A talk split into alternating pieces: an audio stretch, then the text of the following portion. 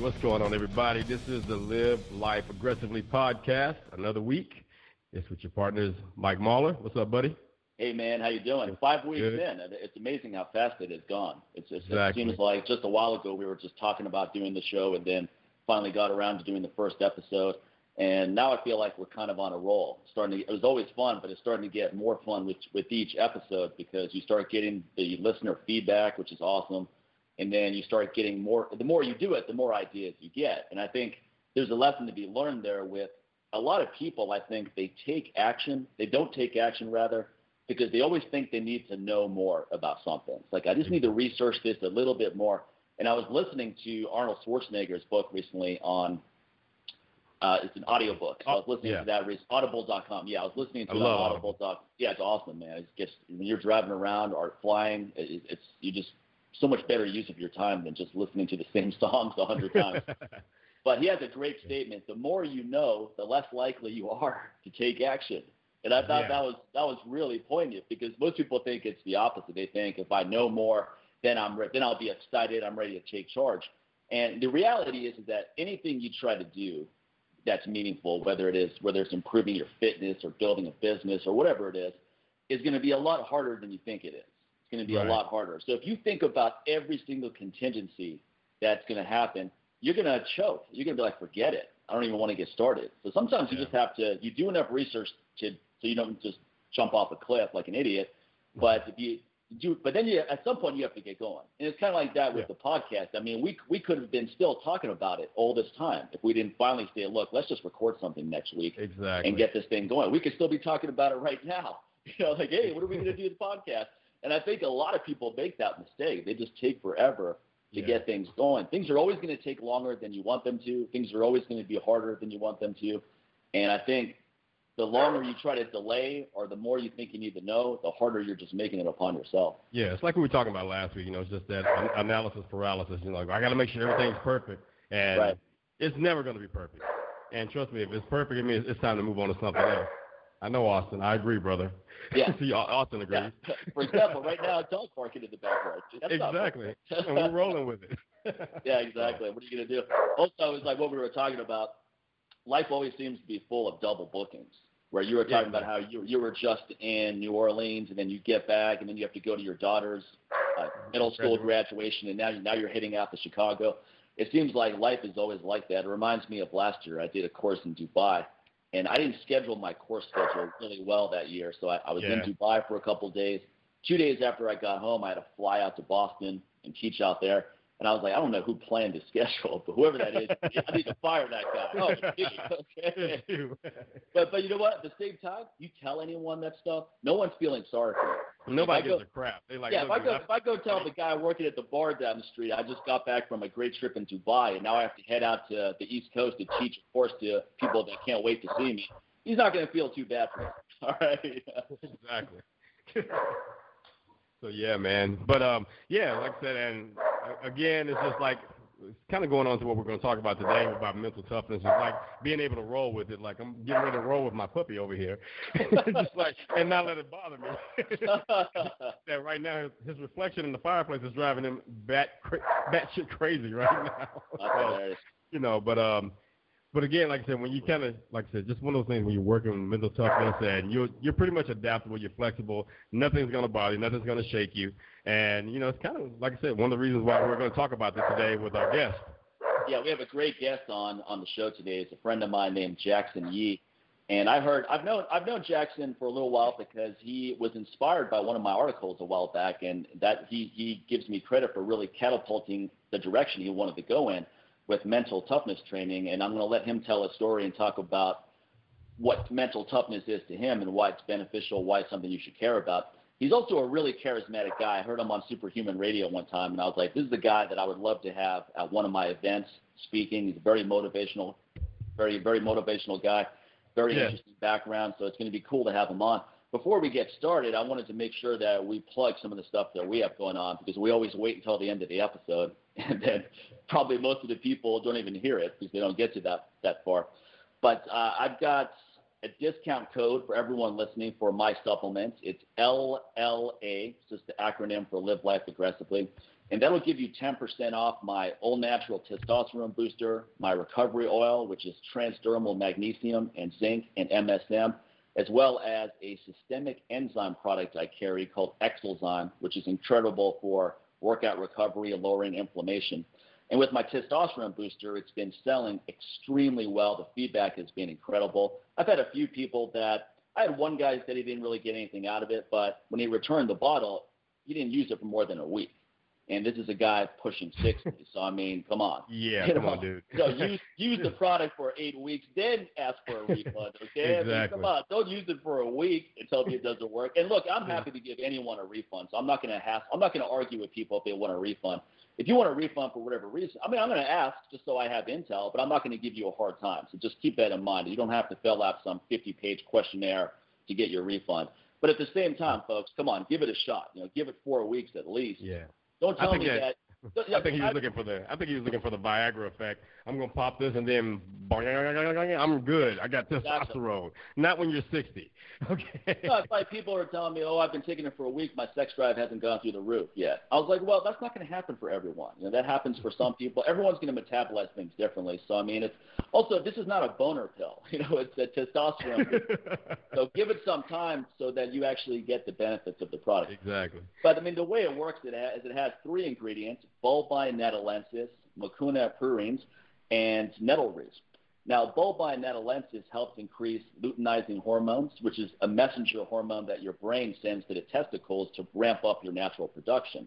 So some people, including myself, have noticed that your testicles actually get somewhat bigger with the product, which is a good sign that your natural testosterone is actually going up. So this this is going to give you bigger balls, possibly literally and maybe and mentally too. yeah, but that that ties in with the whole mental toughness. You take this product, your mental toughness will go up. And, I'm and glad also helps concentrate cholesterol, which is the building blocks of all sex hormones, in the testicles and convert it into testosterone. So it's really powerful stuff. The nettle root doesn't increase total testosterone, but what it does is unbind testosterone from sex hormone binding globulin. So it actually frees it up. Because total testosterone is similar to having a stock portfolio where let's say you have $800,000 in that, but you can only access 10% of it. Well, if that's all you can access, then that's really all you have. The rest of it is kind of an illusion. So what you want to do is free up what more access you can more free up more access. So that's what stinging nettle root does is it frees up the testosterone that's more bioavailable, which is what you can actually use. Because what's interesting is you could have a really high total testosterone and then have moderate estrogen levels and think you're fine. But if your free testosterone is really low or close to zero, then you're actually estrogen dominant because you don't have enough testosterone to balance that estrogen. Right. And then the final ingredient is the mucuna, which works with your brain chemistry. It increases dopamine, which increases growth hormone. It's a secretagogue growth hormone. And mucuna also helps support that luteinizing hormone release and increase natural testosterone production. So anyway, everything you need to know about the supplement is on the page on my website at mikemahler.com. Very extensive. Read through it all. Check out the FAQ. If you have any questions, let me know. And uh, sincere, what do you have going on? What do you have coming yeah. up? Um, um, got Chicago this weekend, and looking forward to that after a great weekend in New Orleans down the Big Easy. So, well, we have um, the first night, Friday night, have a master class, so semi-private coaching helping some folks out with their kettlebell technique, as well as some bit, going over some business strategies with them as well, uh, because quite a few of them are trainers and they run their own business, and, and you know they've really been listening to the things that you and I have been talking about on the show, and just like, hey yeah. man, I just you know I, I don't mind. I mean, I'll sign up for that night just so we can talk about business. I don't even care about working on my technique. I want to work on my business, and I just want right. to pick your brain. So, and this is what you do, people. You want to pick you know someone that you feel is successful, and you want to mirror what they're doing okay, if you want to do that and you want to pick their brain, don't just be a leech and like try to get all this information without trying to get some type of compensation. Because this person is very busy, and trust me, we we don't mind, you know, sharing the knowledge that we've had and the experiences that we have, and that's one of the reasons why we do this show that we're sharing right now. You know, but then you know there are those still like send more emails and want to ask more questions. And you know, I have no problem, especially someone's, you know, signing up or, you know, like, hey, I'll pay you for an hour, just come talk to me, and I just want to just go some space. Not a problem. So right. that's what's going to happen Friday night. And then all day Sunday, we're going to the bodyweight workshop. Uh, lots of great feedback from New Orleans from that bodyweight workshop. So it's gonna be a pretty good weekend. Plus, the IKFF is having a competition that Saturday, so I'll be there coaching and judging as well. And it's gonna be a great weekend, man. So you can go check out more information about that on my website at newwarriortraining.com. That's newwarriortraining.com, and you can find Mike and myself on Twitter at Mike Mahler at Sincere Hogan. And from what I see right now, I believe our guest is in the house, man. Awesome. I believe we have Jackson on the line. Jackson, you there, brother? Yes, I am. How are you guys doing today? Oh, hey, Oh, man, how you great. doing? Great to be here. What an honor to be here talking to you guys. I love your show. Hey, Oh, man, thanks thanks a a lot. lot. Really digging the to have you information, man. Yeah, really digging what I'm seeing too, man, on your blog. Um, and Mike speaks very highly of you. I mean, I found out about you through Mike, and couldn't wait to get you on the show. It's like a perfect fit for what we talk about here. And hey, who better to bring on the show about to talk about mental toughness than yourself? So thank you very much. It took a long time for me to get there, but um, I got there after reading Mike's article five years ago. I've been um, lifting all my life, Mm-hmm. and um, when I was 18 years old, I, I was your typical 90-pound weakling. You know, no muscle, nothing, and I uh, started doing bodybuilding techniques for pretty much um, you know my first 20 years of my life. But you know, even though I was doing it, eh, you know, four times a week, I always felt some sort of disconnect. And even in my personal life, I was I would have moments where I would, would feel mentally tough, but more moments where I would feel mentally weak.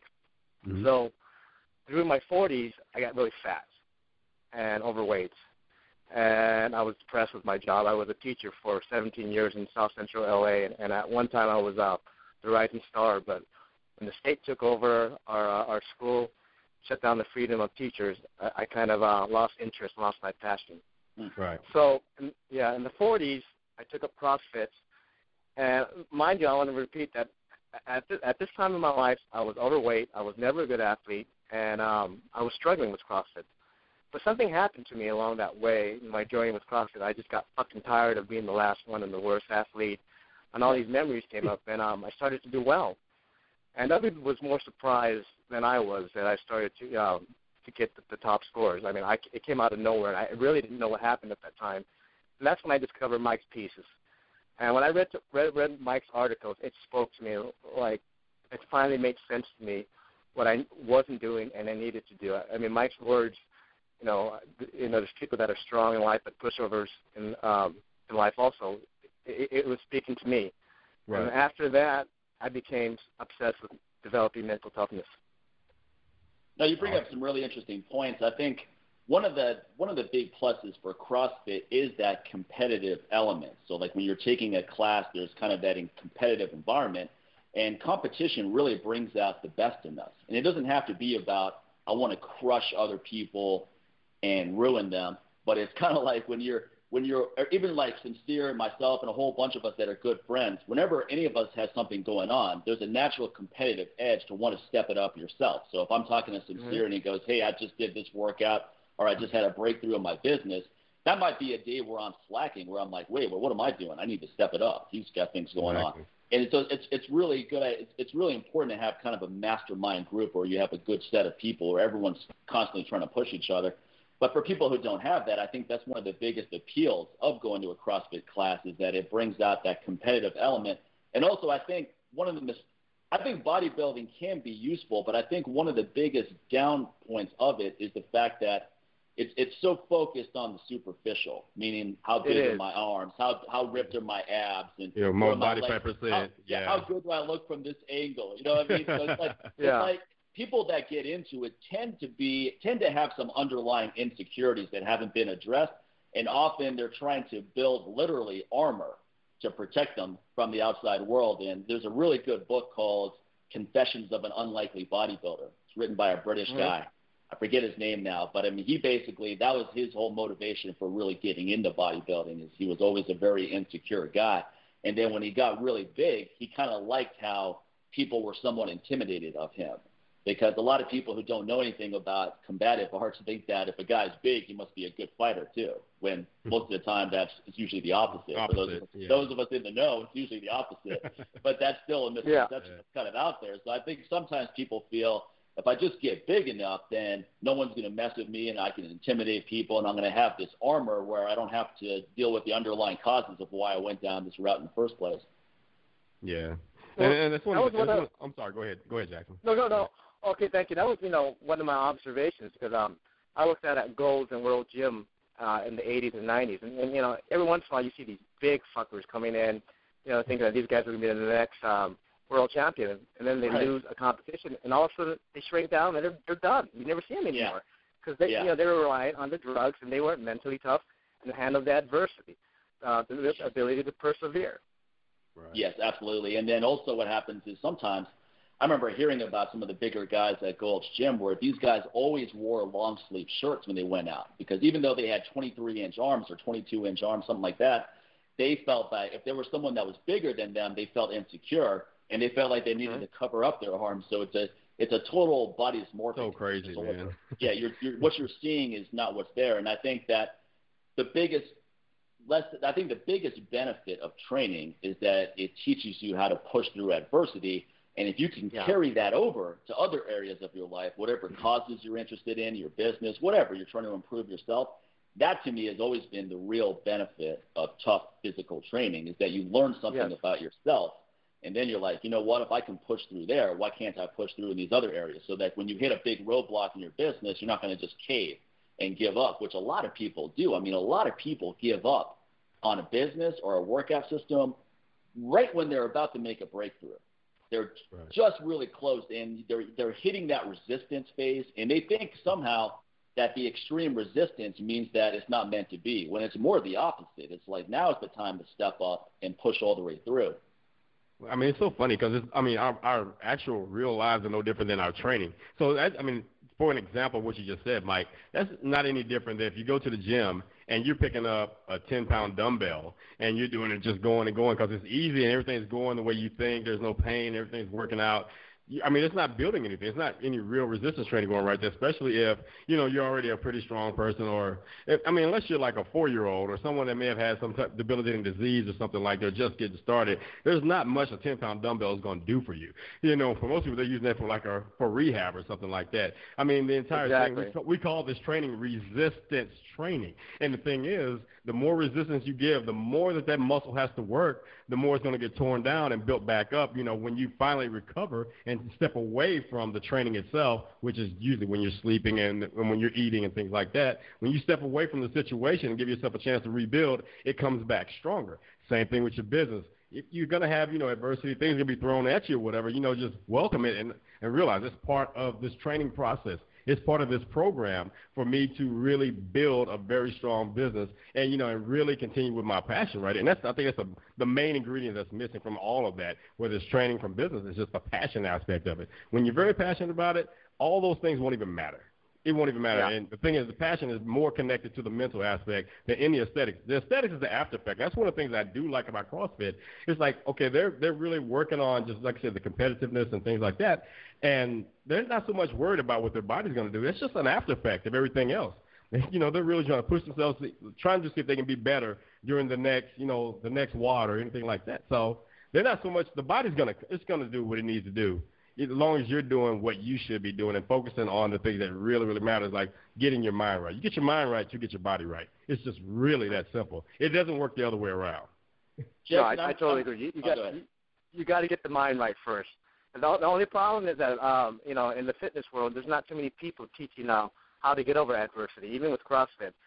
I, I've been doing it for seven years. I, and don't get me wrong, I have problems with CrossFit still. I think it's I have a love-hate relationship. Yeah, that's what I wanted Yeah, to get into. uh, yeah, exactly. I- I because I don't, I don't want this that. to be a, I don't want Yeah. this to be a show where we're all just it's not a tripping each CrossFit other love fest. Yeah. it's, it's not a CrossFit love fest, but it's Yeah, not yeah, I even think- a bodybuilding love fest or even a power, you know, a powerlifting love fest. You know, there's gonna be some love hate everywhere. So don't think we're all just in there stroking our CrossFit little balls here.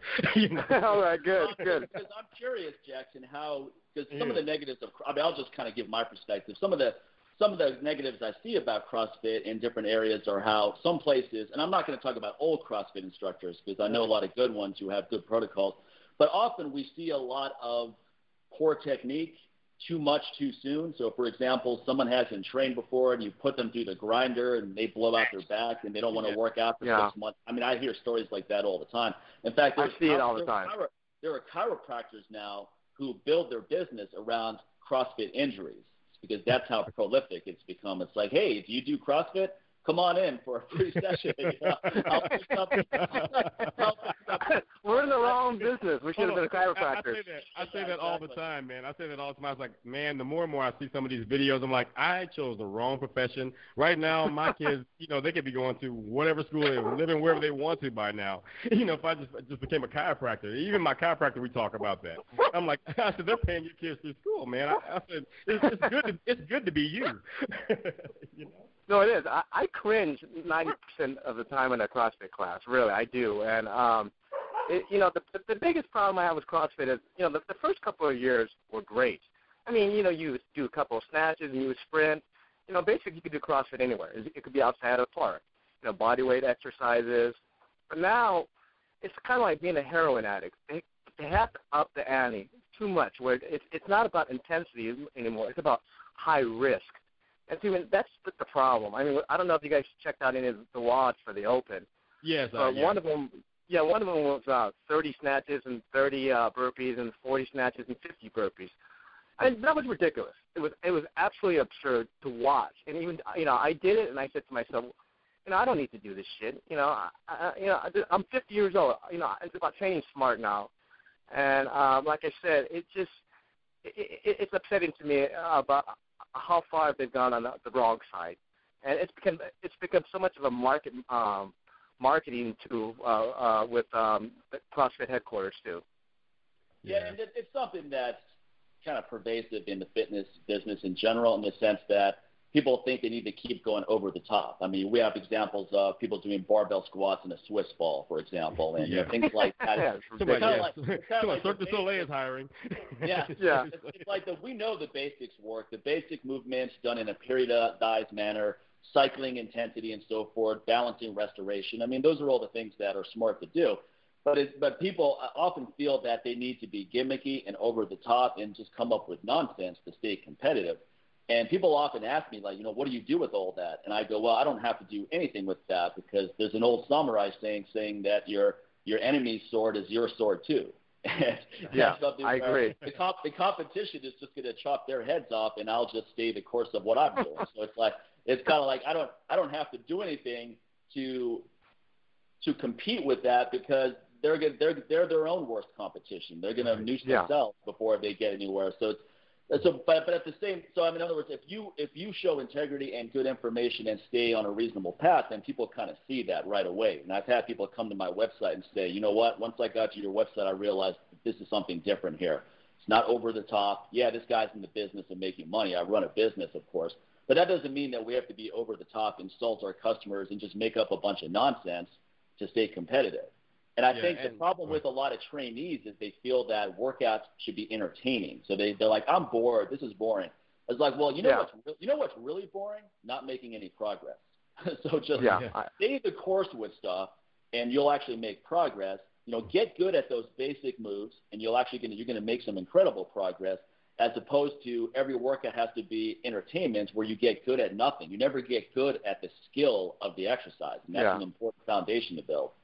Yeah, and I think you know what it what it comes down to. We talk about the basics and really mastering those basics, even just even with your business. I think the problem is, and even with our with with diets, it's just the thing is when you get to the basics, there's nothing sexy about the basics, and there's nothing sexy about marketing the basics. So they have to find something because everyone needs to. It's the customer needs to be entertained. So therefore, the the people, the coaches, the the business owners, they feel like they have, they think they're giving the people what they want. But on the flip side of the people are getting that because they think that's what is being offered to them. So they think like, well, this is obviously this is what it's supposed to be like. So maybe I need to, you know, maybe this is how I should be training. Maybe I should be on a Bosu ball because that's what the coach said was good. But then the coach thinking like, well, this is what they want to do because they don't want a boring workout. And so you just have this snowball effect, and it's just going. This is a nonstop circle of of asinine BS going on right there. So and, and that's with and that's with any organization. It's not even so much that we're just picking on CrossFit. I, Mike and I see it in the kettlebell world now. I mean, some of the things happening in the world of kettlebells right now. Now that they see that, oh, I can actually get a dollar sign attached to this now. Like I can make money with this. Let me come up with some of the most asinine crap I can get. Let me take some jackass celebrity trainer and you know put them and make them the face of you know kettlebell training and put it on a DVD in Walmart. Meanwhile, they're doing just the most asinine swings you've ever seen. And but someone's thinking like, well, if this celebrity trainer is doing kettlebells, I should be doing it too. And obviously they're right because they're a celebrity trainer. And like I told, you can ask Mike, it's what I said in one of the first shows. Like when I hear celebrity trainer, all I can think of is paid actor. So I'm not trying to go to a paid actor if I'm if I'm sick with pneumonia. I'm not going to a paid actor that plays a doctor on TV, you know, something like that. So I'm, yeah. I'm going to be the same way with my training as well. So, like I said, like we see it in everything. We see it in everything there, man. So, Jackson, what what would be an example of of a mental toughness workout that you do or something you recommend to people? What would be something that would be an example that kind of cuts through a lot of the problems we're talking about here that would would be an example of how to do it correctly? Well, I, I like to do simple uh, metabolic conditioning workouts. Like um, my favorite CrossFit uh, workouts uh, were pretty much stolen from Dan John's uh, uh, Litvinov workouts. Are you familiar with those?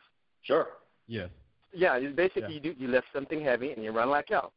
Mm-hmm. And uh, I think the simplicity of that that combination of doing something like heavy deadlifts, some push-ups, and then do a 400 meter run Right. and that's brutal. Yeah, your your your body is not used to something like that, and uh, it, um, that's one of the best workouts to do. Prowler pushes is another uh, great mental toughness workout. Um, anything that that will make you suffer uh, without uh, killing your body. But again, I, I like to do basic movements uh, these days. I like to do dumbbell snatches, uh, rope climbs, deadlifts. Um, I rarely do the prescribed CrossFit workouts since um, um, doing them in the open. But I do like some of the old ones like Fran, Murph. Um, those are great. Definitely. Oh, cool. Yeah, excellent. It's funny you bring up Dan John because I'm doing a course with him, and I'm looking at the ad copy he gave me to add to my website, and he has he has a great line about why do lousy guys work so much harder than the great guys? I mean, why do they do so much more work? I should say, not work harder, because Mm-hmm. that that's something we see all the time. Is that that I, I work out at home, but I also work out at a gym for variety out here. And often I'll get in there and get out in no longer than an hour. I mean, 45 minutes Uh-huh. or less is usually. You get in, you hit your five basic moves, full body workout, get the hell out of there. And before I get in, there'll be people in there just messing around, doing tricep push downs, curls, things like that, chit chatting in between sets. By the time I'm leaving, they're still doing that stuff. And these guys look like crap. You know, none of them are strong, and none of them look Yeah. like they even work out. So it, it's it's so true. I, I think people have such misconceptions about working out. In other words, and the reason why I bring this up is someone who's gonna someone who doesn't know better, who's listened to what you just said. Yeah, you know, I'm gonna do some sprinting with some deadlifts and some push-ups and this and that. They're gonna be like, that's it. It's like, That's yeah, it? that's yeah, that's it. Yeah. That's Yeah. enough. If you, those of us who ever done Yeah, that's more than enough. that, Yeah, that's more than I'm enough. like, I'm like, You you're doing deadlifts and thinking about running? Seriously? Your legs are like, five screw you. full-out- yeah, exactly. Do five full-out sprints.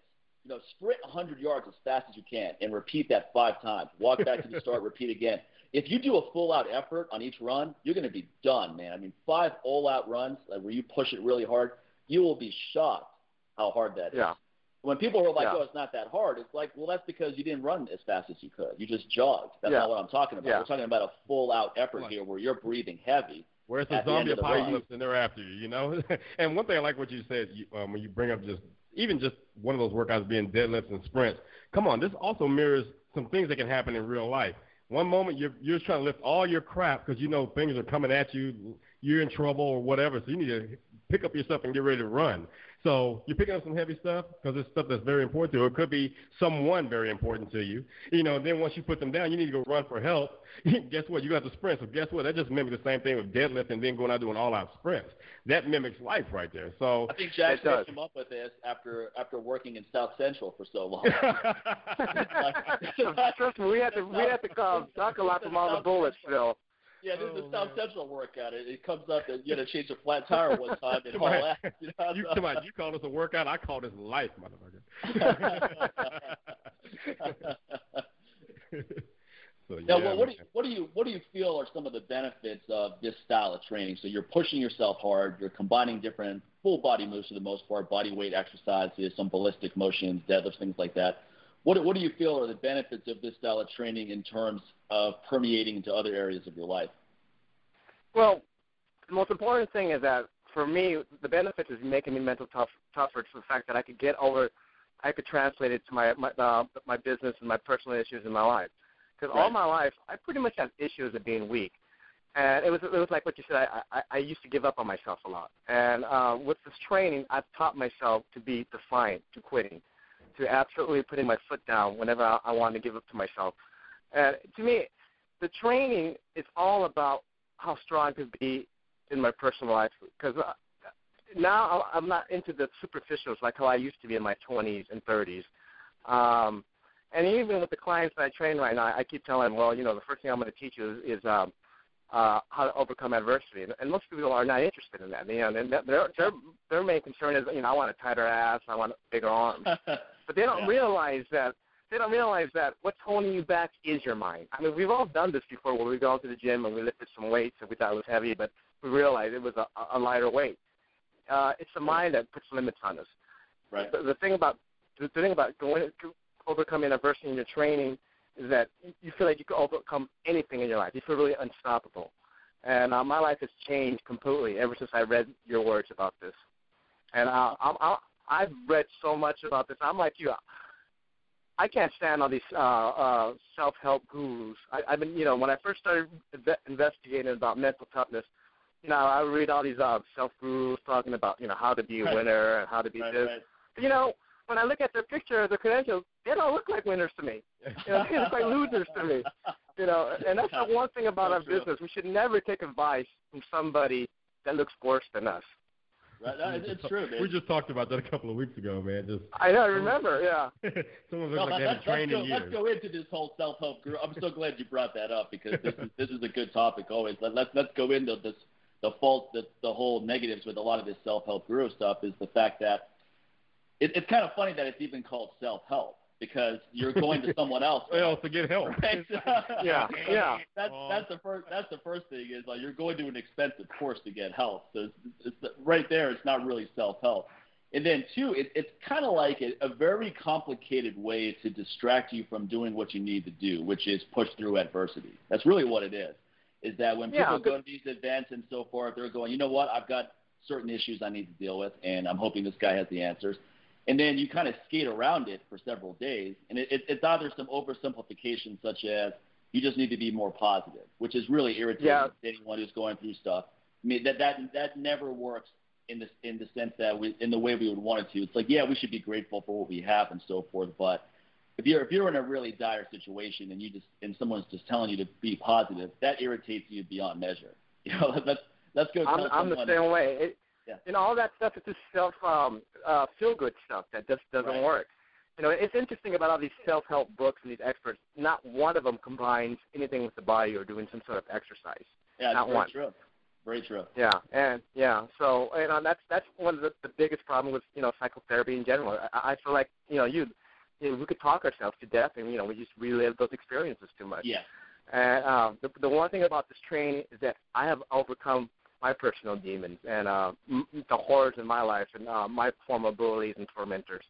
I look Right. at the workouts as sort of um, a metaphor every time I train. I'm, I'm trying to wipe out um, uh, the past, uh, the, the, my past uh, bad experiences, and um, by doing that, I'm able to teach it to my other clients and through my blog, and that's that's what I find uh, my passion right now. You know, it took me 30 fucking years to get here to, to combine Well, I, I think psychology and training, but I finally I finally found it. No, I think what you're doing is you're taking negative experiences and finding a positive outlet for it. And I think that's how you ultimately overcome negative experiences because you brought up another good point about how a lot of talk therapy is you go in there and you just keep talking about the same problem over and over Yeah. again. And I've, and I've been through this too where I, I had total recall of some events that happened to me when I was a kid and the first thing, I, normally I would say, you know what, I, I'm just going to deal with this myself. But I was going through a phase in my life where I was going, maybe I should just talk to people about this.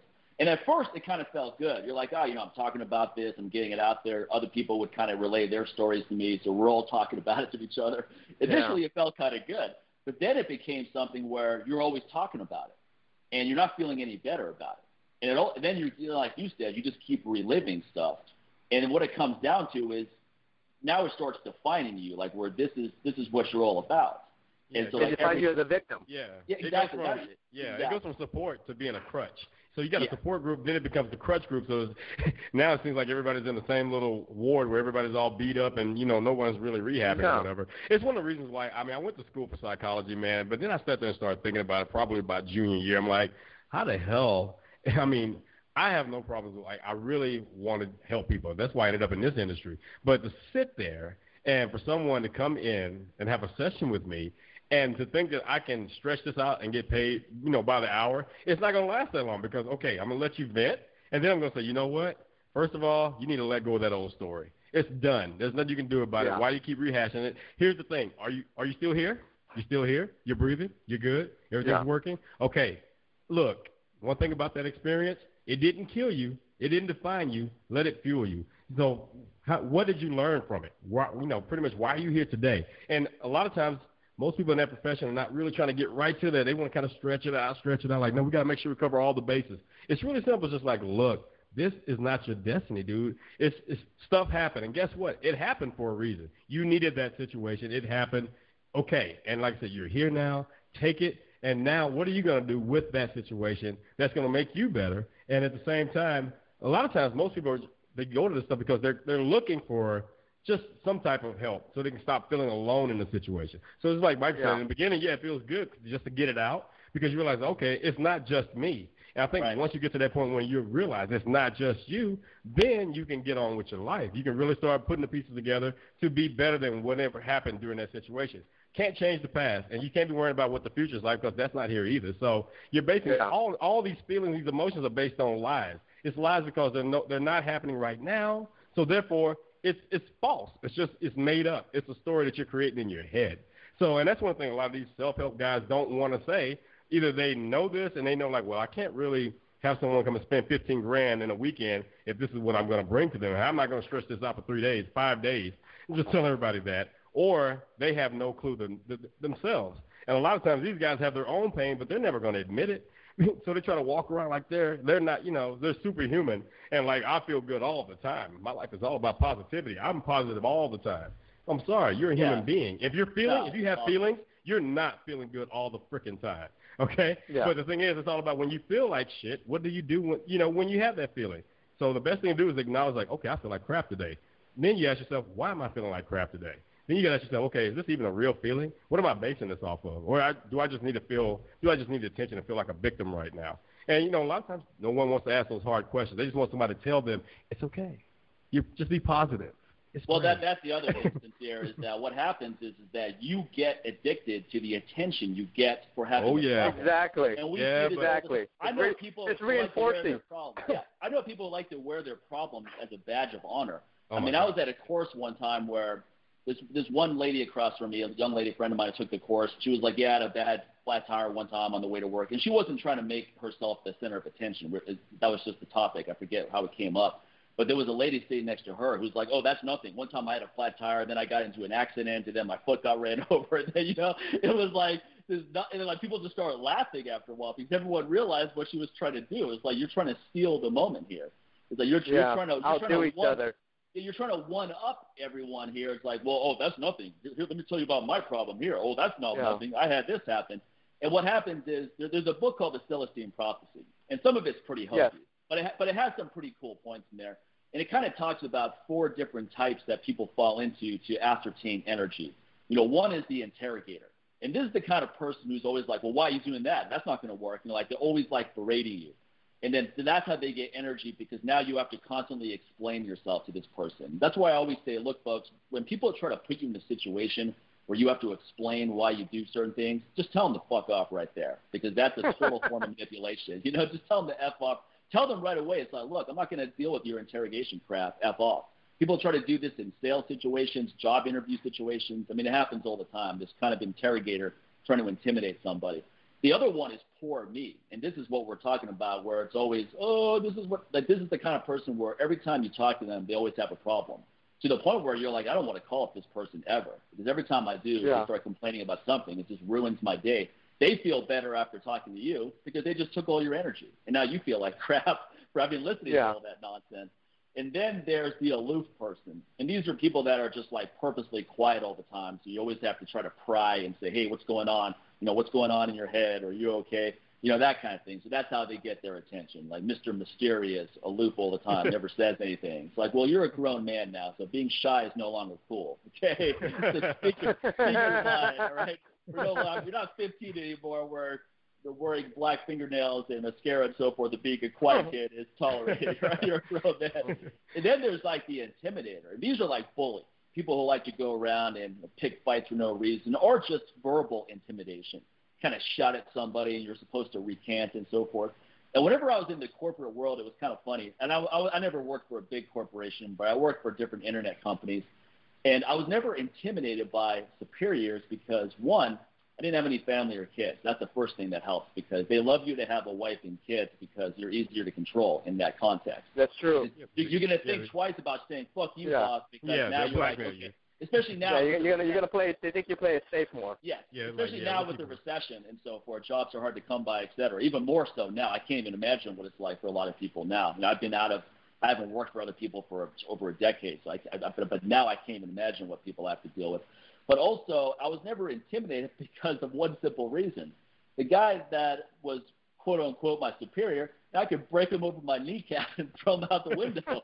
so it's like yeah. this guy, this guy's shouting at me like I'm some little chump, like, "Hey, we expect you to do this and so forth." I'm like, "Well, you know, I expect you to talk to me in a like I'm a man in a civil manner, so I'm not going to tolerate this crap." Know, I'll quit the fucking job right now and tell you. And that, that it was a liberating feeling just knowing in your head, you know what, I can tell this guy to f off right now. Right. And then, then, and then, you know, but you know what's funny is they don't know when you show that you're not willing to take that crap. Like you don't have to just go off like you don't have to get all dramatic and get into this big cussing battle and say, "Let's go meet in the parking lot and deal with this." All right, I'm not. I'm not even right. I'm, that could be. That could be. That could be fun too. You know? Yeah. But it's. But you, so, so it's a state of mind though. That Yeah, so yeah, people can feel that that from you. You don't, you know, like you said, you don't have to act out on that, but people know that if, you're not going to take shit from people, it, it, it comes through your body language. Exactly. That's where I'm going. Is that you you can you can talk in a way where you're firm and your body posture shows. You know what? I'm not going to put up with this crap. And when people Yeah. realize that, all of a sudden they're not going to come at you like that again. But it's it's kind of it's kind of a, a really sad state of a lot of human behavior. When people feel like they have something over you, they often try to exploit that, and that's another manipulation form right there. It's like, you know, what can I get this per- Some celebrities are notorious for doing this. Like, what can I get this person to do? Can I get this person to Yeah. humiliate themselves?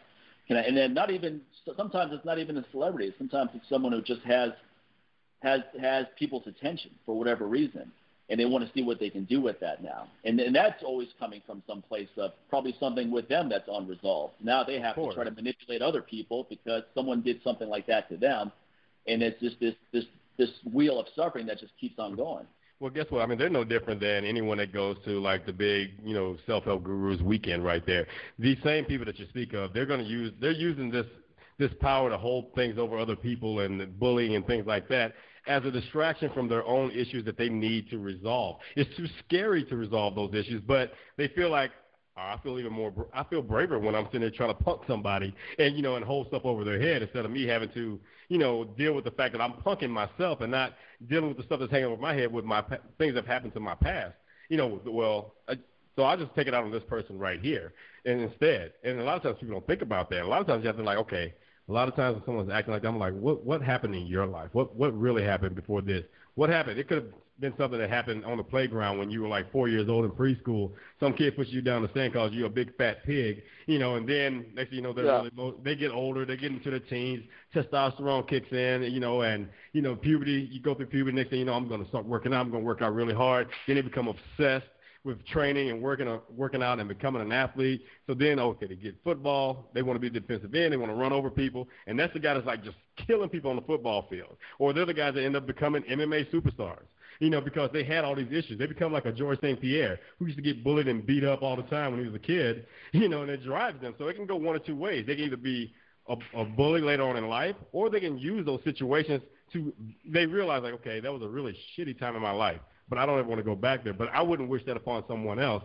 So this is what I'm going to cha- I'm going to channel that and really work with that. So you got you've got choices with that. It can really go really really great, or you can be really really crappy about it. No, Well- very true. It seems like training is the best sort of therapy, isn't it, guys? Yes, Oh, sir.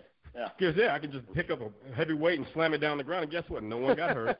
I don't have to apologize to. I don't have to apologize to the barbell when I slam it down, or when I flip a tower, I beat the hell out of it with a sledgehammer. Yeah. Okay, so and, and, Well- and also I won't get assault charges for beating beating the hell Well, out of my, my my coach Mark Philippi brought up a good point one time, and we had a we I was working out at his gym for several months, and he had a one of his clients came in, and the guy is basically like, ah, oh, you know, I'm going through a bad divorce right now. I just had a rough conversation with my ex and so forth. I'm not really up to training. And Mark's like, well, I'll tell you what, go home, take the day off. Next time you come in, try not to be such a big pussy, right? And the guys start laughing immediately. And Mark, Mark, Mark is very good at saying a line like that where he doesn't come off like a dick. That, that that's the sign of a really good coach. So the guys started laughing, and then Mark, Mark followed up saying, look, the, the weights are always going to be here for you. They're not going to cheat on you. you know, they're not going to betray you.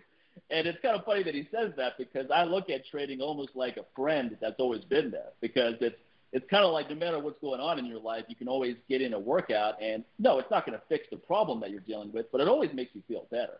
So you're dealing with a, you're dealing with whatever stress you're dealing with. You go get a workout in. The problem is still there, but now you feel more empowered to deal with that. You're like, all right, got some of that, got some of that anxiety energy out. Now I'm a little bit more focused. Let's deal with this and let's push forward with this whole thing. So I, that's that's what I always try to emphasize through my work is that it goes way beyond just what you can do in the gym or your home gym or when you go hiking, you know, whatever it is. Is that you, you learn so much about yourself when you subject yourself to physical adversity, which is one of the reasons why in the military, if you want to be part of an elite group, you have to go through very difficult training because they don't want people that are mentally weak in the field. They want to push you through training, which is very difficult physically, but it's a lot more mental. Like anyone, any military guy who's ever been or woman who's been through this this style of training, they'll tell you that it's it's a lot more mental, and it's it's not always the guys who are the most incredible physical specimens who excel. Sometimes they're the ones who cave first because they're used to things being easy, and then all of a sudden it's like, all right, I can run those miles no problem. It's like, okay, can you do it without any sleep and no breakfast, and you haven't had you you've been berated for a whole week? Can you still do it then? No, they cave because they're just not used to having to push through. When things are difficult, they just cave. And it's usually the little guys that you know that persevere in that because you know what they have nothing to lose. They, dude, they've been on the bottom of the totem pole for a long time, so they have a lot to prove. And I see a lot of that also, even just even here in the in the fitness world with a lot of women, even in kettlebell sport in which I train. I saw it's to the point now that women, the women athletes are taking over as far as the numbers, as far as uh, who's competing now. I mean, there's more and more women doing it, and there's more and more women hitting big numbers, becoming world champions, and and getting master sport and, and breaking world records like our friend Donica Storino, a friend of Mike right. and myself. And the thing is, it's a double it's a double-edged sword for women. It's like not only do they have to prove themselves in a majority of a man male-dominated world, you know, they also have to prove themselves also to other women, not so much as competition all the time because it is there, but also to be an inspiration and showing women like, hey, you can do this too. Don't let anyone tell you otherwise. Like the poss- you know, if you really put your mind to it, you can really, really get to these same levels, or if not, go beyond some of the levels some of these guys are doing. Because a lot of these guys, like I said, it comes to them so easily that they take it for granted, and they never really achieve anything because they think everything's too freaking easy, so they don't put forth the effort. So the same thing goes back to like you said in the military. You got these guys and the ladies too, who pretty much like they have a lot to prove, so they're to work a lot harder, and there's just no way you're to break them. Because it's like, well, dude, I, I was broken years. I was broken when I was like six or seven years old. You can't break me again. You can't be any worse than the abusive father I have at home, or you know, or the mother who I could just never please. You know, so so drill sergeant, I'm sorry, dude. You're not. You can't beat that. So well, you know, you know yeah. what though? I think I think everyone can be broken though, Sincere. If a guy if a guy's about to chop off your sack, I think you're going to sing like a canary at that point. You know? it's interesting though because uh, I have a lot of friends that are in Navy SEALs and they're uh-huh. my height. I mean, you know, when I, right. my image of a Navy SEAL before I even met those guys, I thought they're going to be some of the biggest guys. No, they're right. about my height and they're short and with you know and because we had to fight from uh, uh, from the bottom of the totem pole all the time. Yep. And it's interesting enough. Ever since I uh, started my blog, I would say 90% of uh, uh, my questions are from females. That was shocking to me. I, I, I always thought that males would, would, would, would respond more to my blogs. But it's females we, that are asking know. We know everything. That's the problem. We know everything. Like, who is this guy to tell me? To, who are you to tell me? To, I'm fucking mentally tough, dude. I'll kick your ass, Jackson. He's never even seen you. you know, just going by a blog like this guy. so. That that's true. Sometimes as a guy, it's it's very hard to I mean sometimes your ego just shuts you off before you have a chance to do anything. So I mean, uh, like what Sincere said, you'll look at something and immediately you'll try to dismiss it because it goes against something you may believe you're like, ah, this guy doesn't know what the hell he's talking about, and now you don't have to think about it anymore. So that that happens quite a bit actually. In, in fact, I find that with my own mind sometimes, where I'm researching things, especially hormone optimization stuff, and then I'm like, okay, Yeah. I've got a pretty, I've got a pretty good handle of this stuff now, and then I'll attend a Yeah. lecture or something like that. I'm like, oh, come on, this guy doesn't know what he's talking about, and then I'm like, all right, just- just research it further, and then you're like, okay, no. He knows what he's talking about. I don't know what I'm talking Yeah. about. so I better, Yeah. I better, I better listen to this guy real quick. But that, that's not easy for a lot of guys to do, especially No. when you've acquired a certain amount of knowledge where you feel comfortable now. You're like, okay, I've got this stuff down.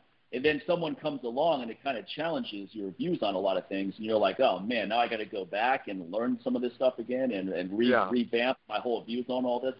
But uh, I've, I've, I, more and more though, I find that kind of exciting now, as opposed to where years ago I would be like, oh, I would kind of look at that as a negative because I, you you want to have a thirst for knowledge, where that that's Yes. the number one thing. It's like I want to learn as much as possible. I want to get better at whatever I'm trying to do. Now, if you want to get better, I, I never, I never want to, I never want to be a know-it-all. That's that's my right, biggest fear. exactly. Once you and it's, it's boring. It's boring. Exactly. First of all. Yeah. You're, ne- you're never going to get anywhere. But you, know, you bring up some interesting points about a lot of Navy SEALs, and I, I've had several come through my courses, and a lot of times they're very unassuming. I had one guy who was a who was a much bigger, really strong guy. He kind of like what you would think if you saw a movie. But for the most part, that's very rare in my experience. A lot of times, it's regular-looking guys that you wouldn't even notice walking down the street. And it's, Yeah. it's not someone who carries a lot of muscle mass usually because when you're in the field, you're carrying a heavy gun, you've got a backpack, you're carrying, you have to, you have to carry your, you have to carry an injured person next to you for sometimes Yeah. long, long distances. The last thing you want to have is just a lot of big, useless muscle that's not going to help you with Yeah. this activity. Also, the last thing you want to be is on some kind of bodybuilding diet where if you don't get a meal every two and a half Yeah. hours, you have a blood sugar crash, and now you have got bullets flying at you. you, know, you don't want to, and that that's kind of another component of mental toughness is some of the intermittent fasting type approaches and some of the longer stretches between meals, kind of putting yourself in positions of compromise purposely to see how how deep How you deal can with dig. it. Sincere and I talked Yeah. about this a couple episodes ago, and I, and I don't recommend that all the time. You know, I'm a big believer in good nutrition every day and so forth. But every once in a while, it's a good idea to kind of change things up. And when when I teach my seminars, I usually don't have breakfast before, and I'll go the whole day without eating. And usually that's not difficult at all to do, actually, because you're so busy instructing people and talking and so forth. But also sometimes it's a fun challenge. It's like, can I get through this whole day without even doing that? And then, but if you're teaching again the next day, you better reload that evening. yeah, buddy. Yeah, yeah. Well, you know, it's interesting with the Navy SEALs. You know, when they go through all their uh, their pre-tests, and they can measure how strong they are, but the one thing they can't measure is the mental toughness, and that's what they're actually looking for over everything else. Right. Now, there's a really good book called Unleashing the Warrior Within by Richard Mack. Is it Machowicz. Oh yeah, I have yeah, that book. Yeah, about Richard Mac. Machowicz. Yeah. He's a cool, cool guy. I interviewed him early in my career. Really interesting guy. But he, he he gave an example in this book about how you would go run for let's say five miles, and then you think you're done, and then the drill instructor would Five say, more. "Okay, five more," and at that point, Yeah. half the group would just collapse because in your mind you're looking at five miles. as, Okay, all I have to do is just stay in there for five miles. So as you're getting close to the end of the five miles, in your mind you're probably like, "Oh man, I can't wait to finish this. I'm gonna kick back and relax for a minute." and you're just ready to relax and, and wind down. And then he's like, all right, five more. And then, oh, boom. You Yeah. Yeah, crash Mike, Mike, that goes back. Mike, that goes back to what you were talking about, and uh, you know, just um, from the Bhagavad Gita, and just you know, Right. not being attached to an end result. Yeah. And and, yeah. and that fit. I mean, that's another situation. Like, okay, and same thing with people in their businesses. We were talking about earlier. You know, that it has to be perfect. So it's going to end up being like this. I'm going to make this many. You know, I'm going to make six figures the first year, and then when it doesn't happen, because they've attached themselves to that result that never d- even existed. You know, it was just something that they they made up in their mind. It wasn't the truth. I mean, they get attached to that, and it doesn't happen. Then it's like, well, well, forget it then. I'm done. I'm done. Just like you know, even in training, you have people that come to you, clients come to you like, I want to lose like, I want to lose 20 pounds in the first month, and it doesn't happen in that first month, and then they just quit. It's like, well, forget it. It wasn't even worth it. I'm just gonna be, I'm just gonna be fat and out of shape. This is my destiny. This is how, this is it's supposed to be anyway.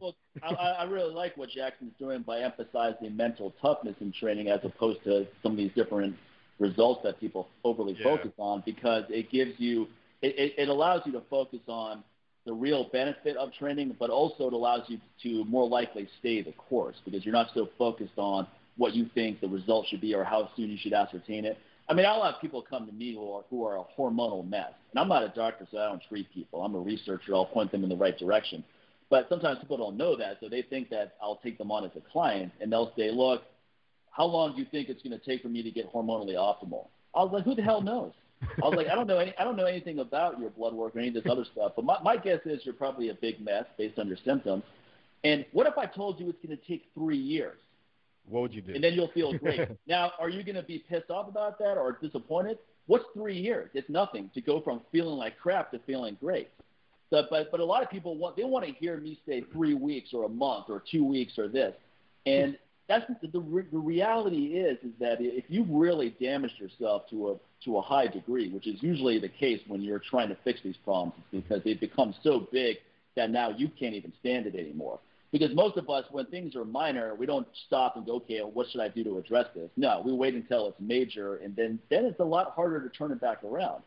But I think the mistake people have is is is thinking right away, I'm paying money, so I want to get this result in this amount of time. Otherwise, forget it. Or they have that they have, they have that that cancer diagnosis syndrome, where it's like you've got six weeks to live, you've got six months to live. Oh, I got six months. Let me do all I can in six months. Okay, what if you didn't know you were going to do that? What what would you have done? Okay, what's the difference? Yeah. Now, what's the difference now? Why are you going to wait until you know? Well, at least they're trying to give you a good guesstimate of when your life is coming to an end to start living. Okay, why don't you start living now? And so it's no different than people coming to us all the time like, how soon do you think I can lose this 50 pounds? Well, I don't know. How long did it take you to get them? you know. so. but that, that's one of the questions I get. How how fast would it take for me to get mentally tough? Well, you know, you've been fearful for thir- 13 years. It's going to take a while to unbreak those habits. Yeah. it, it might it might take anywhere from a couple years to forever. You know, you might yeah. you might have to you might have to wait until the next lifetime when you're when you're reincarnated. no, for, for me, I know it's going to take forever. That, that's probably why um, I'm not complacent. I, I'm never satisfied. I feel like I'm like a former alcoholic. I'm still a weak person. It's still part of me, and I know I can have a relapse. That's why I'm always training. And um, I, you know, we talked about CrossFit earlier. I've kind of weaned myself from CrossFit, and basically a lot of my training now is Olympic lifting, which I do four times a week. Yeah. Okay. And um, the reason why I do it is because it scares the shit out of me. Uh, you know, when you start jerking and doing snatches with very heavy weights, it's scary. It's freaking scary. And um, since I've had issues with being fearful, by working through the Olympic lifts, I'm able to conquer that every day, and that, that's that's being being courageous when you're fearful is something that I'm slowly learning to do. Oh yeah, yeah I think getting yourself you know, out of your comfort zone. Yeah. Yeah, it'll keep yeah. you in the moment. It'll keep you in the moment. So you won't lollygag for sure when you know you're snatching two two fifty or whatever above your head on a barbell because you're thinking like, okay, if I'm not in the moment right now, I could drop the thing on my head and it could be a wrap. so oh no, that, that that's that. always that's always in the back of your mind. Oh, oh yeah, if you're smart, you know, yeah, like yeah. A, a cocky idiot and like, oh, I got this, and then he is the one that gets hit in the head, and you're like, well, I'm learning from that guy. okay, so, yeah. thank you for setting the setting the example. I appreciate that.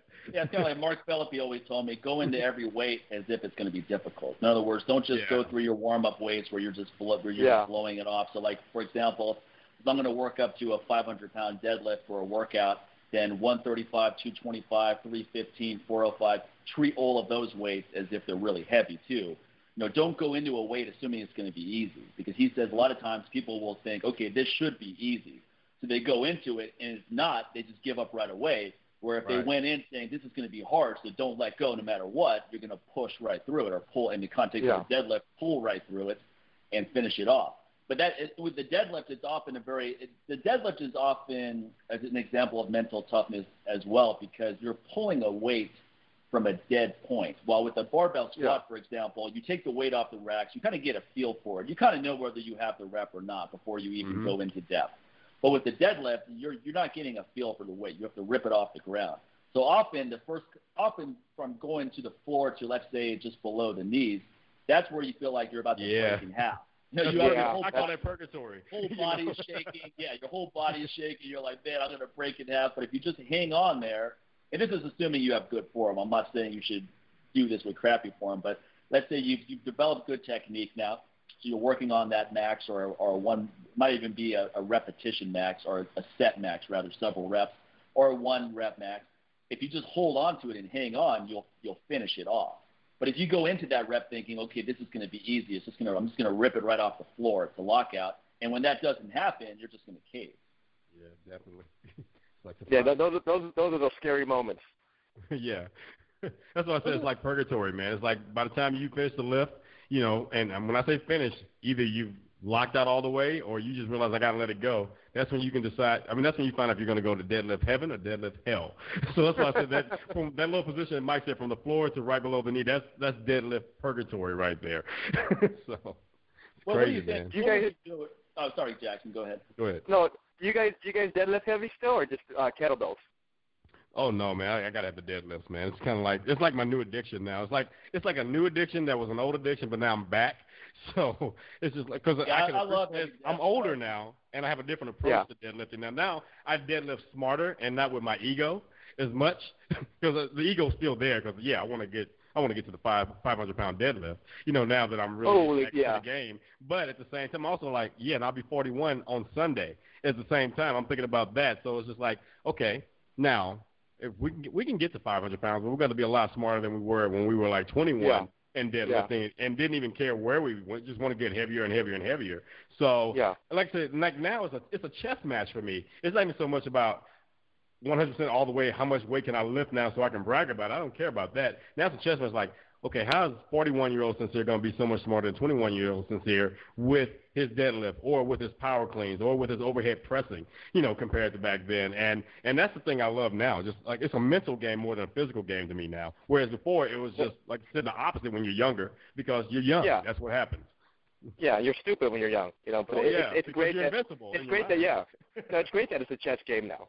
It's more No, interesting. it's fun. Yeah, I mean, and I like I like to do deadlifts, heavy squats, deadlifts, couple uh, once once a week each lift, and I do more metabolic conditioning on other days, which will be kettlebells, body weight stuff, similar to some of the things you're talking about. I still like doing some heavy workouts where it's lower repetitions and so forth. But what I find is because of doing more rapid paced workouts, where it's more metabolic conditioning, circuit training, uh, whatever you want to call it, what I find Mhm. is the breaks that I need to take in between heavy sets are so much shorter now than back in the day. Yeah. It's no longer Yeah. taking three three to five minute breaks in between a deadlift set. Now it's like a minute, and you go right Yeah. back into another heavy set. So I'm more focused on. I rarely do a, an all-out one repetition max. Maybe maybe once a year. Sometimes not even that often. I like to do more like let's say a five rep max or a ten rep max or a six rep Yeah. max. And like Sincere said, really focused on good technique, taking your time. I'm not in a big hurry. Anytime you get in a big hurry, that's when an injury is going to occur. Just training smart. So I mean, I'm I'm a strong believer that you can still lift very heavy as you get older, but you have to be very smart about how you do it. You focus on very good technique. You don't push it to failure every time. Focus on restoration. Focus on making sure your conditioning is good as well, because the last thing you want to be is someone that can move some heavy weights around for a few reps and then you can't walk up a flight of stairs. yeah, you wanna- I got to stick up your up your crack when you go up the stairs now. yeah, you, you, you want to you don't want to you don't want to be like a lot of guys you see who are who as they get older they just get really stiff in their movement patterns. In other words, just mm-hmm. walking they're they're stiff mm-hmm. Yeah, and they they're not lighter. around- They're not they're not lighter in their feet anymore. And it's it's kind of like you and I talked about this once, Jackson, where you have these guys who who love working out throughout the week, but what, what do they do with that that physical fitness? Nothing, because you say let's Nothing. go hiking at let's go hiking at Red Rock for a couple hours. like I'm, I love to take my dogs out there, and if there's some great hiking trails where it's it's basically a climb. I mean, you're not going up the side of a cliff, but but you're you're working hard. It's a great leg workout. You're getting fresh air. It's fun. Now, to me, if you're fit, you should be able to do this no problem. You can run up, Yeah. run down, no big thing. But you, you, it's it's shocking how many people don't want to do that. And I'm talking about people that are that call themselves fitness oriented. Where they're like, yeah, I'm fit, I'm so forth. Well, let's just go do this hike. Nah, you know, I've got to work out tomorrow, or I've got other things. You know, it's like okay, No, no. so it's like you don't want to do anything physical because you have a workout tomorrow. So you got it all backwards, man. We work out so we can do stuff like this and have fun, enjoy our life more. Right. No, no, I, I know exactly what you're saying. When um, when I used to train at Santa Monica Muscle Beach, I used to climb climb rope a lot.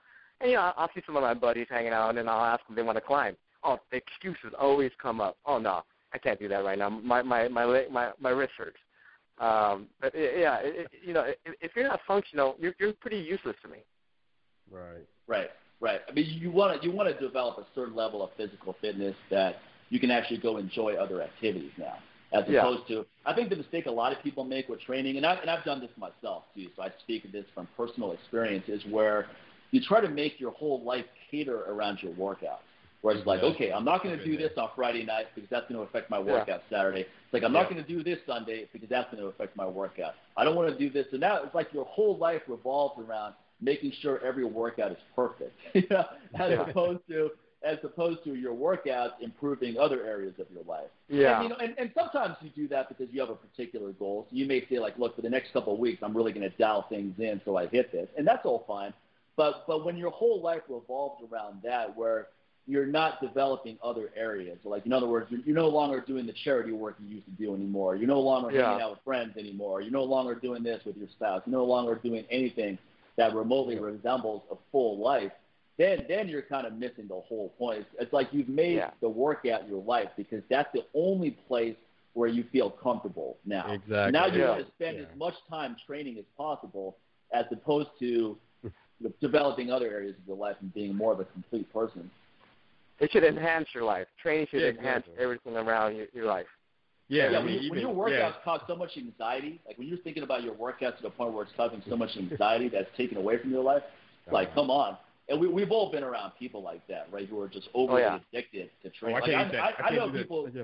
Oh, I know people who couldn't take a day off to save their life. I mean, they they are addicted to the stimulus of training. They'll go spend 90 minutes on the treadmill, and and that's just the warm up. Yeah, that's the warm up. Yeah. And then it's like, yeah, I'm gonna go work at the gym for two hours, six days a week. I was Oh like, yeah, two hours you're- every day, son. You're not gonna look. My my attitude is this: if if all of that stuff actually improved your results, then I could understand there's a point to it. But it doesn't.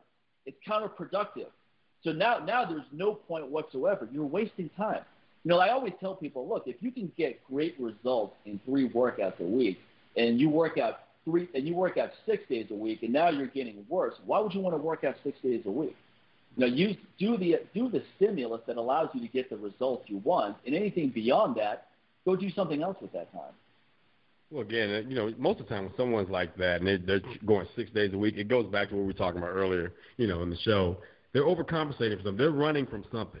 There's something Yeah. in real life that they don't want to deal with, so they make sure that they spend their as much time as possible in the gym because that's the one spot where they think they can feel good about themselves. Because once they stop dealing with that reality, once they get out of the gym, and have to go deal with reality, it's like, oh, now I'm I'm a loser out here. No one likes me out here, or I suck at my job, or I'm a bad father. I suck as a husband. My wife treats me like a little, you know, pansy boy. You know, things like that. But when I'm in the gym, when I'm on that squat rack, you can't touch me, boy. you know, so so they they want to go. They want to be where things are always great. At least their perception of what great is. So it's, it's they're, they're when somebody's that obsessed, they're running from something, dude. No, it's funny because we always talk about how we need to exercise to be healthy and so forth, and, and, that, and that's all true. But the, the but the, but the irony is that often people who love to work out do it so much that they actually become unhealthy now. They're a Yep. hormonal Yeah. mess. Their testosterone is zilch. They haven't had a sex drive in five years, and they have they have no energy. They wake up tired all the time, so they take a ton of coffee and and pre-workout drinks just to get through their workout, and then they get even more tired as a result of that. So they're, they're just kind of burning that candle on both ends. And I always All that use, cortisol.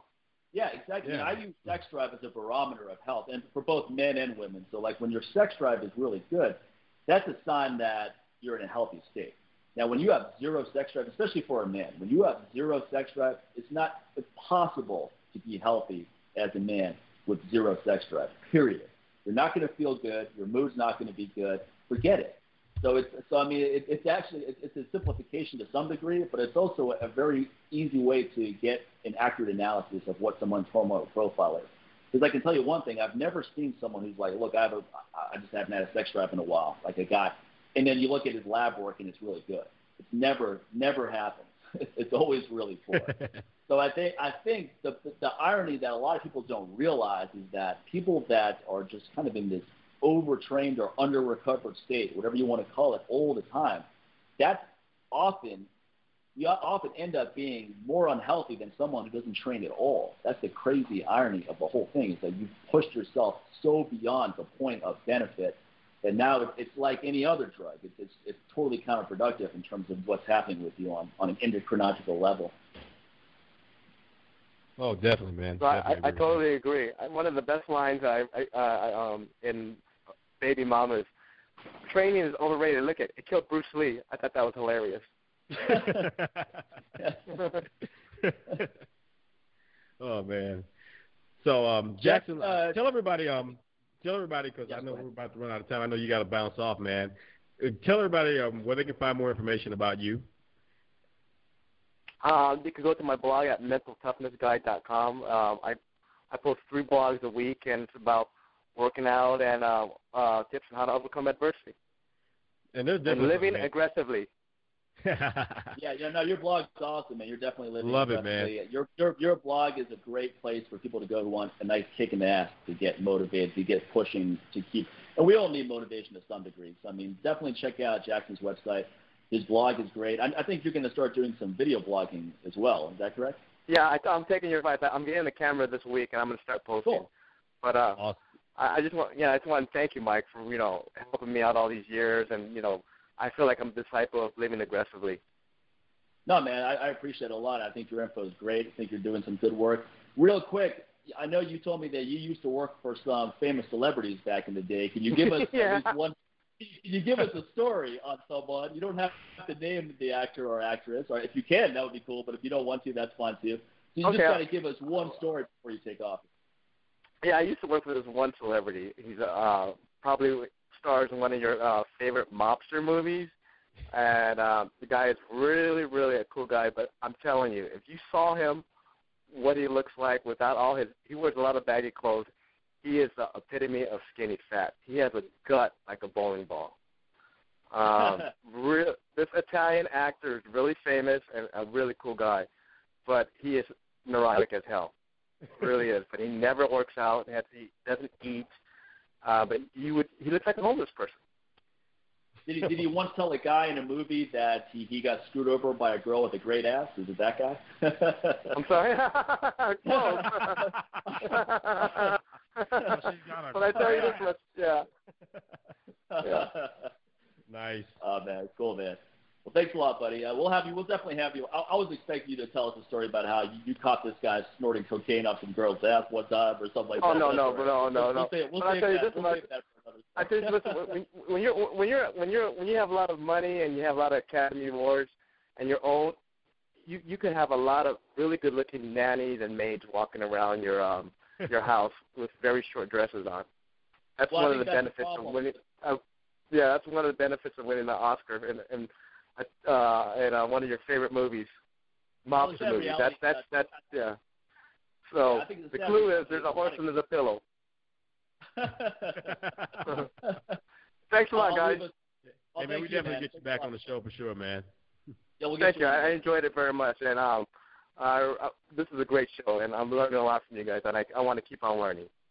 Thanks a lot, buddy. We'll Well, thanks a lot, man. Appreciate again. that. Appreciate you coming on. Take care. Definitely be checking out your blog. Have a good one. Care. You too, man. Bye-bye. Thank you. Take care. Thanks a lot. So that was our friend Jackson Yee. That's mentaltoughnessguy.com. Definitely check him out. And he's got a great blog, great writer, excellent information. He's going to start doing some video blogging, give you some food for thought, allow you to get a different perspective on training, check some things out. But it's kind of funny what he just said because, and I know you have to run too, so I'll make this quick. But it's it's funny how I- think a lot of guys feel like they don't need to train or look good because they're like, if I just make a lot of money, I can be a fat slob and I'll get the good-looking girl, and that and that's often true. But the whole point of but but let's focus on training for the sake of being strong and fit and feeling good, as opposed to whether it's going to get you girls or not. You know, let's just go. Exactly. Let's go. I'll tell you one thing: it doesn't hurt, buddy. All right. no. but you can have all those other things too, and if you actually look good in physical shape, that's going to add to it, man. All right. So rather than saying, "Well, I don't need to do that because I've got all this," you know, I, I think men have a responsibility to be strong and fit. That's just my personal take on it. I, don't- I don't there's think. not I- one woman. There's not one woman out there that's, that will tell you, "Yeah, I want to be with a man that doesn't make me feel secure." Exactly. exactly. I, I think you should be strong and fit, be able to take care of yourself and the people around you. And it doesn't mean that you have to be, it's, you know, MMA fighter level of, of fighting skill or anything like that. But you should you should have a certain level of confidence because Exactly. that comes from pushing yourself physically, working on yourself mentally, knowing who what you are, what you stand for, etc. So, I mean, that's a theme we'll we'll definitely explore in further other shows. Oh yeah, definitely, man. So cool. That was great, man. Great having Jackson on. Can't wait to get him back on the show. So many other things, man. I hate that we were all kind of like tied for time, but yeah, I, there's one thing on his blog, man, that he was talking about. Uh, don't let others control you. I right. really want to talk about that, and, and a lot of that points back to some of the things we were talking about in this show, and just all the even when we look at certain things and perception of what society accepts, you know, even that right there is just letting others control you, and I think that's what gets us so off the mark, and we feel so thrown off in this life because we're not being our true selves because we're too busy trying to live up to other people's standards. So we definitely have to get him back and talk about that subject for sure, man. Yeah, absolutely, man. That sounds great. So cool. cool so Mike, we'll be. Oh, I'm sorry. Go ahead. No, I was just saying. Um, just uh, remind everybody once again um about the discount codes that you spoke about at the beginning of the show before we bounce off. Sure, man. Everyone can get 10% off on the supplements I carry, my label and others, by using coupon code LLA. That'll just give you 10% off when you check out. And also, you can see what workshops I have coming up. I've got some stuff coming up in Germany and Holland in August. I'm going to be adding a course with Sabina Scala and Dan John in October in the UK. It's going to be a two-day course. It's going to be incredible. I'll be adding that to my site probably by the time the show is is live on iTunes or available for everyone to listen to. Cool. And then how about yourself, Sincere? What do you have going on? Like I said, got Chicago coming up, and also working with some really good CrossFit gyms who don't fit in the categories that we were talking about during the show. so I'm very yeah. selective about who I work with. So I only want to work with the best, and you know, coaches who pretty much have coaching dialed in, and not just hey, I open up a box when you come to a workshop, you know, with me. I get that all the time. I'm very selective who I work with, and and these guys are really stand up guys, and I like what they're doing. They're not necessarily into the dogma, and and like I said, I'm going to have fun with them. But all the information is on my blog, even uh, all the upcoming workshops, and it's at newwarriortraining.com. And once again, folks, if you want to reach out to Mike and myself, you can go to our fan page on Facebook and just type in "Live Life Aggressively." Podcast, or you can hit us up on Twitter at Mike Mahler or at Sincere Hogan. So keep those comments coming, the suggestions, your feedback. We love it, man. Love it. Yeah, it's incredible.